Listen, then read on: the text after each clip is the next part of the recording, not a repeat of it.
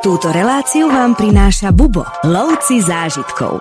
Pokiaľ je dobrá príležitosť, tak Fíni sa dokážu naozaj veľmi zabaviť, ale zvyčajne sú to relatívne tichí, uzavretí ľudia. Pobrežie pri Litve je jedno z najvýznamnejších nálezísk Jantáru na celom svete a bolo známe ešte za čias Rímskej ríše polovica obyvateľstva v Rige je primárne rusky hovoriaca a Lotyši si to uvedomujú, ale uvedomujú si aj to, že stále sú to ich obyvateľia.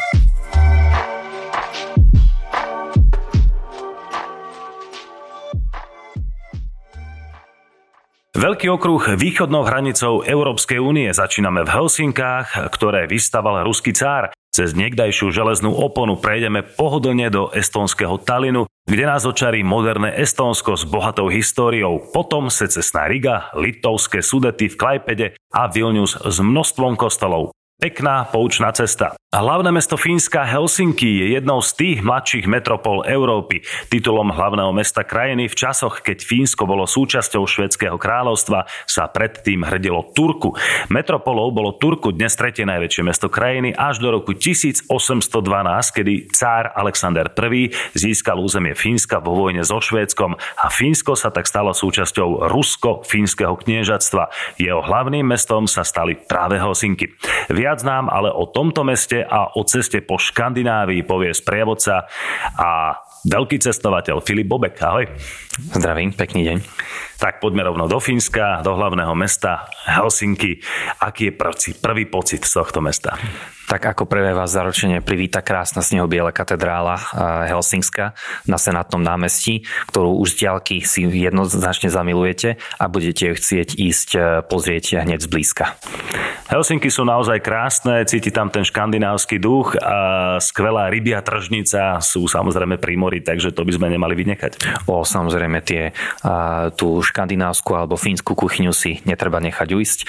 Okrem veľa rybičiek sa tam dokonca môžete ochutnať aj meso od soba, losa alebo dokonca aj medvedia.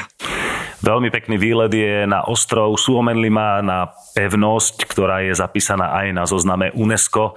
Ako to tam vyzerá? Vyzerá to tam naozaj krásne. Pokiaľ človek chce takú menšiu prestávku od e, ruchu veľkomesta, tak e, okrem iného e, môže ísť aj na nedaleký ostrov Suomenlina a naozaj tá kombinácia tej, tej skaly z tej pevnosti a tej zelenej trávy, ktorú tam nájdeme, je to naozaj veľmi krásna kombinácia, ktorá nám môže pripomínať aj naše slovenské hrady. Helsinky sú všeobecne veľmi chladné mesto, bez problémov to tam klesa pod nulu. V lete 20 stupňov to je asi najlepší čas na návštevu. Hmm.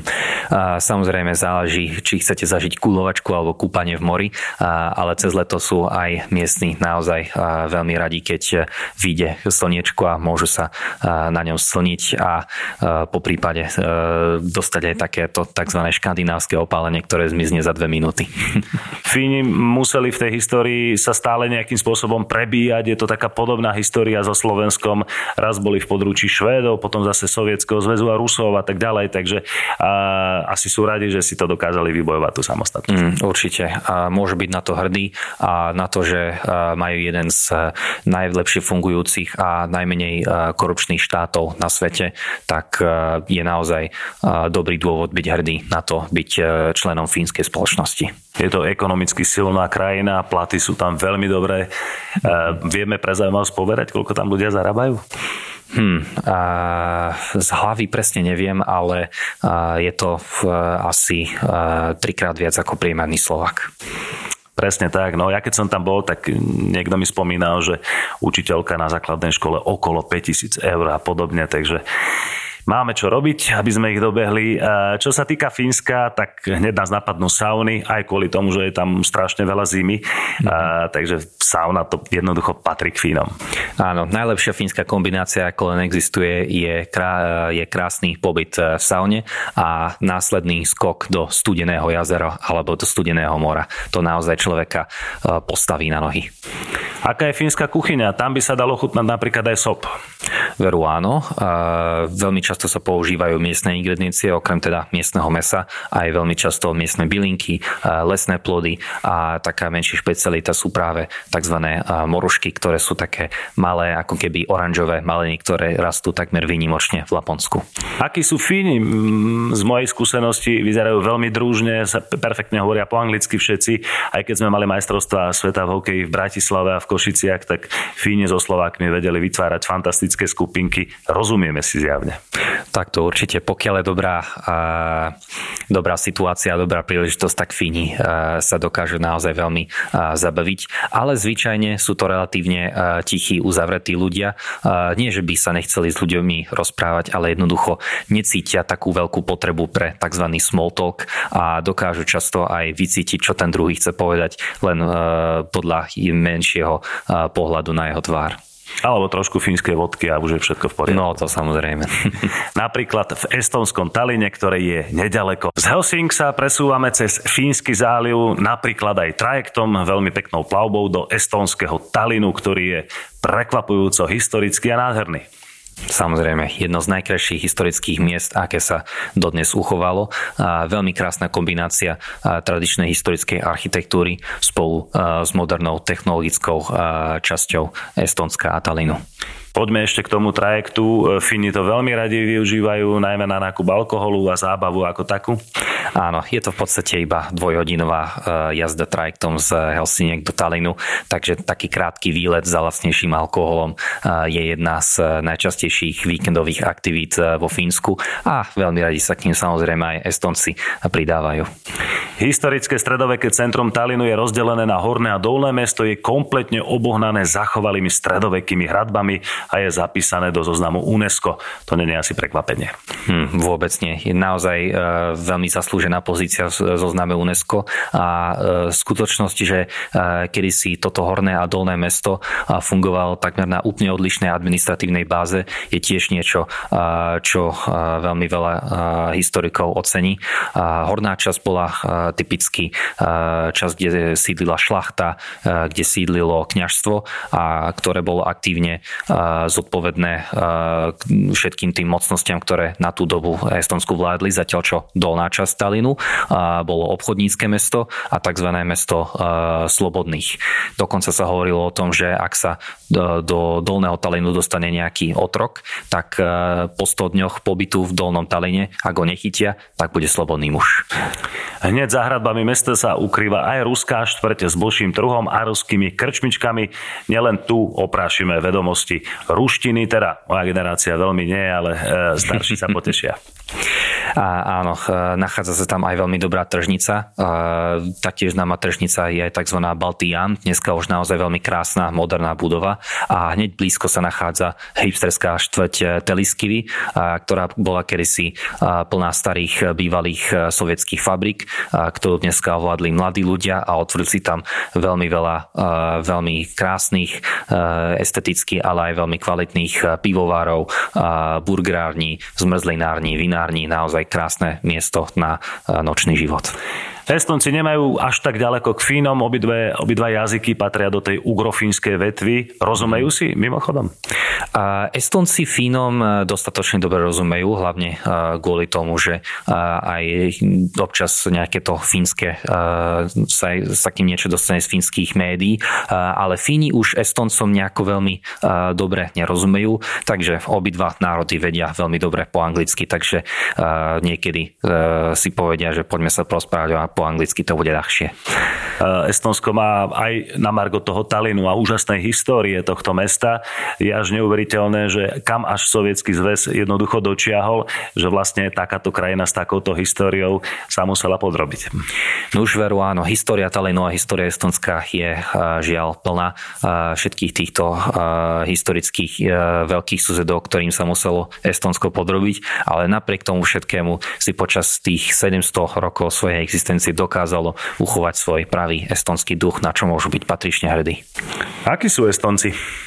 Estonci sú veľmi podobní Fínom, aj keď ja by som im, ja by som ich pochválil hlavne za to, že sú takí trošku slobodnejšie zmýšľajúci, hlavne tým, že dneska majú konečne po toľkých rokoch svoju vlastnú slobodu a, a veľmi, veľmi si to vážia a využívajú to hlavne pre budovanie dobrých nápadov, či už zo strany startupov alebo nových pivární.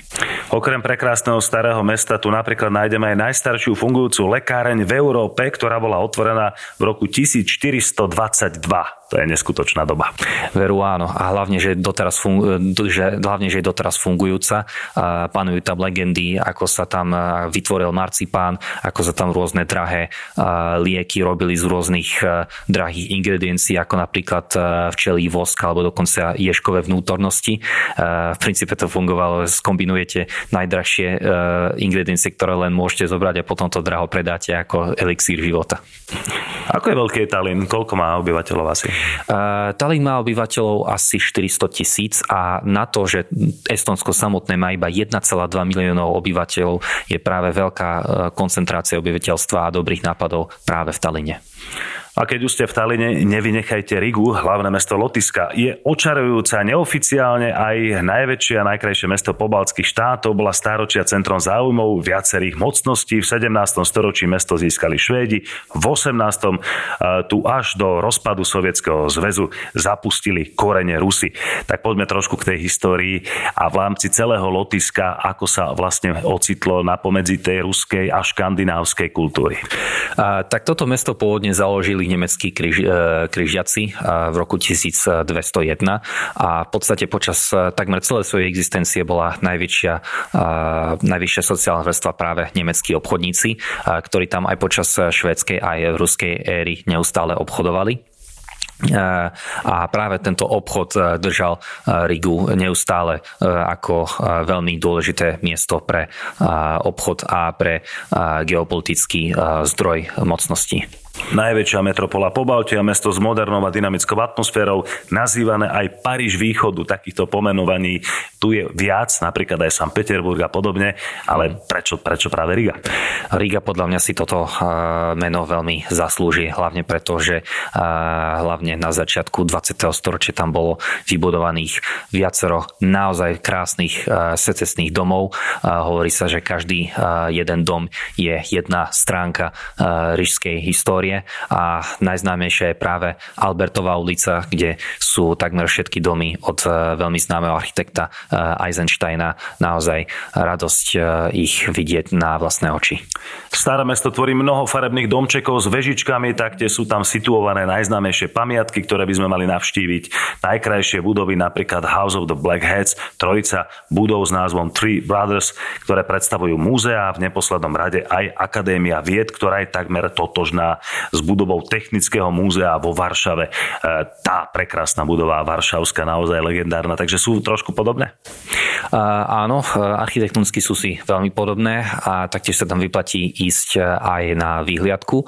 A okrem toho sa v starom meste nachádza veľmi veľa významných budov, či už čias obchodníckých Hanzovej ligy, ako napríklad tento dom Čiernych hlav, ktorý má svoje pomenovanie práve po svetom Mauriciusovi, ktorý bol Čarnoch, obchodník, ktorý zomrel tak, že prišiel o hlavu, takže práve kvôli nemu má tento dom pomenovanie Dom Čiernych hlav. No, spomenul si Hanzovnú ligu. Čo to bolo? Hanzová liga bola uh, niečo ako jeden veľký európsky cech, uh, hlavne nemeckých obchodníkov. Uh, a tento obchod sa hlavne uh, vyskytoval v Severnom mori, a preto veľmi veľa významných Hanzových miest sídlilo na uh, severe Nemec- Nemecka a okrem toho aj práve v Škandinávii, ale teda samozrejme aj v Pobalti, kde sa hlavne obchodovalo s východom a s Ruskom. Riga ponúka aj bohatý rušný nočný život pre všetky vekové kategórie. Sú divoké lotiči? tak eh, ja som eh, našťastie zažil hlavne ich tú dobrú stránku, ale samozrejme eh, myslím si, že sa dá povedať, že Rusi ich naučili, ako dobre vypáliť veľmi dobrý alkohol, či už je to pivo, alebo v Lotyšsku dokonca existuje aj veľmi dobrý tzv. ryžský balzám, ktorý samozrejme má veľmi bohatú históriu a ktorý údajne dokázal vyliečiť aj Katarínu Veľkú, Rusku cárovnu. Riga sa nachádza na brehu peknej rieky a nedaleko aj je Rížský záliv Baltského mora, takže naozaj tú vodu tam cítiť z každej strany. Áno, preteká cez Rigu veľmi mohutná rieka Daugava, ktorá v preklade aj doslova znamená veľa vody a cez zimu dokonca dokáže aj zamrzať a práve táto zamrznutá rieka je symbolická v lotišskej vlajke tým bielým prúžkom, ktorý sa tam nachádza. Spomenuli sme ten ruský vplyv. V Lotisku žije naozaj dosť veľa Rusov. Ako spolu fungujú a najmä v tejto dobe trošku ťažšej pre Rusko? Tak e, samozrejme e, polovica e, obyvateľstva v Rige je primárne rusky hovoriaca a Lotyši si to uvedomujú, ale uvedomujú si aj to, že stále sú to ich obyvateľia a treba spolu dobre vychádzať. Čiže pokiaľ sa tam nekonajú veľmi anti-lotyšské demonstrácie, demonstrácie, tak Lotyši sú viac než privetiví k tomu, aby mohli spolužiť v jednom meste v symbióze. Od pólu k pólu s Ľubošom Felnerom. Vypočujte si pútavé príbehy, myšlienky a zážitky najcestovanejšieho Slováka. Z Lotyska sme sa presunuli do ďalšieho malého štátiku v Pobalti a to je Litva s hlavným mestom Vilnius, ale skôr dnes si povieme niečo o Vilniuse. E, zajdeme do mestečka Klajpeda a Kaunas Filip, tak e, tieto mesta určite by sme nemali vynechať na našej ceste po Litve. Hmm, samozrejme, okrem, e, okrem týchto miest je aj veľmi dôležitá pamiatka práve Hora krížov, ktorá nie je nejako veľmi vysoká hora, pretože e, Litva je relatívne e, plochá krajina, ale má to veľmi významný symbolický význam táto pamiatka, pretože sa tam nachádza vyše 20 tisíc kresťanských krížov a je to naozaj parádny pohľad, ako tam tí ľudia naozaj z celého sveta, či už z Polska alebo dokonca z Číny prišli na púť položiť svoj vlastný kríž. Po, povedzme si niečo o mestečku Klajpeda, mesto, ktorým do Litvy vstupoval aj Adolf Hitler. Ako vyzerá toto mesto? Tak vyzerá trošku netradičnejšie na litovské pomery, pretože historicky bol veľmi dlho práve pod vplyvom Nemecka. Bol súčasťou ešte nemeckého impéria, impéria za kajzera Wilhelma II. A práve z toho dôvodu to bolo pre Adolfa Hitlera veľmi, veľmi dôležité symbolicky do Litvy vstúpiť práve týmto mestom, pretože si mysleli, že pravoplatne má patriť im, ale ale napriek tomu litovský ľud rozhodol, že chce byť súčasťou Litvy, takže preto už počas prvej litovskej nezávislej republiky sa Klajpeda pripojila práve k tomuto štátu. A kde sa objavil ten nemecký vplyv? Je to ešte z tých starých Hanzovných čias? Uh, áno, je to aj z Hanzových čias, ale aj v podstate Nemecko počas celej svojej histórie expandovalo práve na východ po celom pobreží a Klaipeda je v podstate dodnes najvýznamnejší obchodný prístav, aký Litva má. Určite stojí za návštevu. Poďme trajektom k piesučným dunám Kurskej kosy, ktoré sú zapísané aj na zozname UNESCO.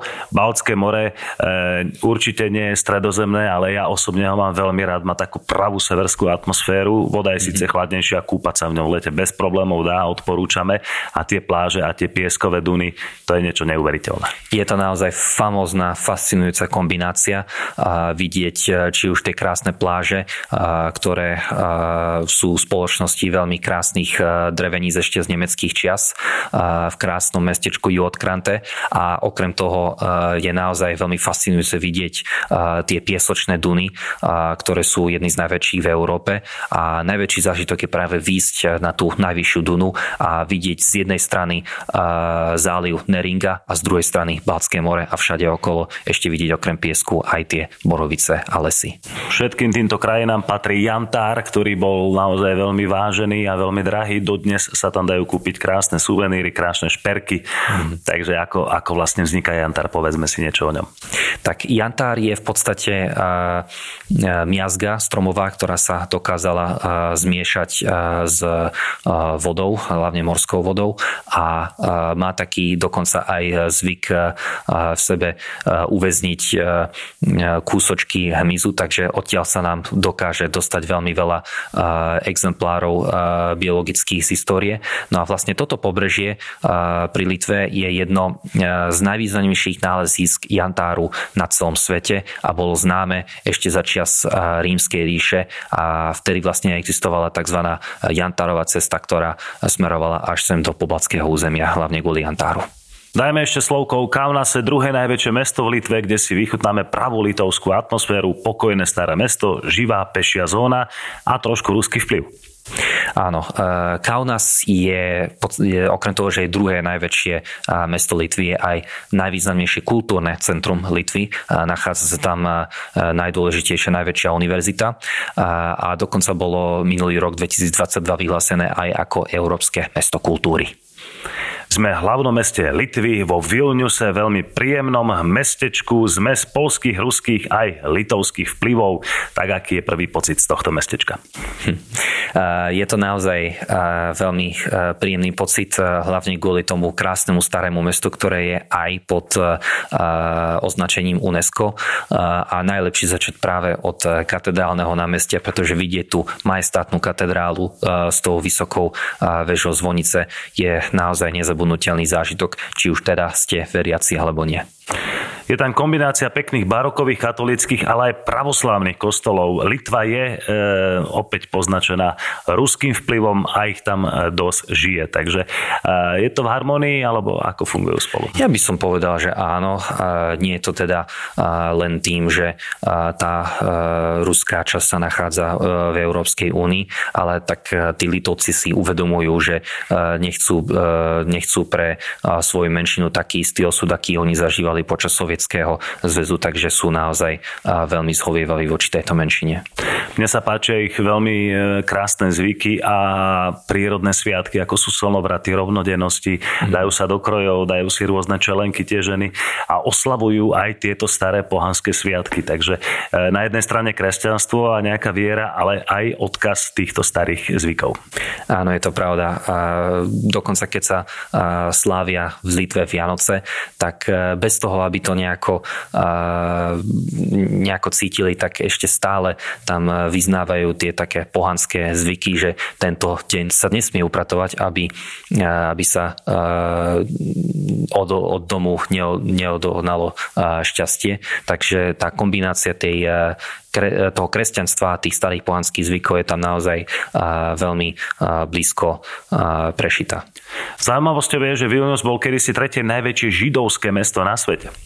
Áno, žiaľ teda história si vypýtala svoju vlastnú daň, že keď Litvu napadli nacisti, tak práve vo Vilniuse založili veľmi, veľmi smutné a veľké geto, kde veľmi veľa týchto Židov skončilo veľmi tragickým osudom a preto si to Lito, Litovci aj dodnes pripomínajú, aby sa takáto zlá historická pamiatka už neopakovala.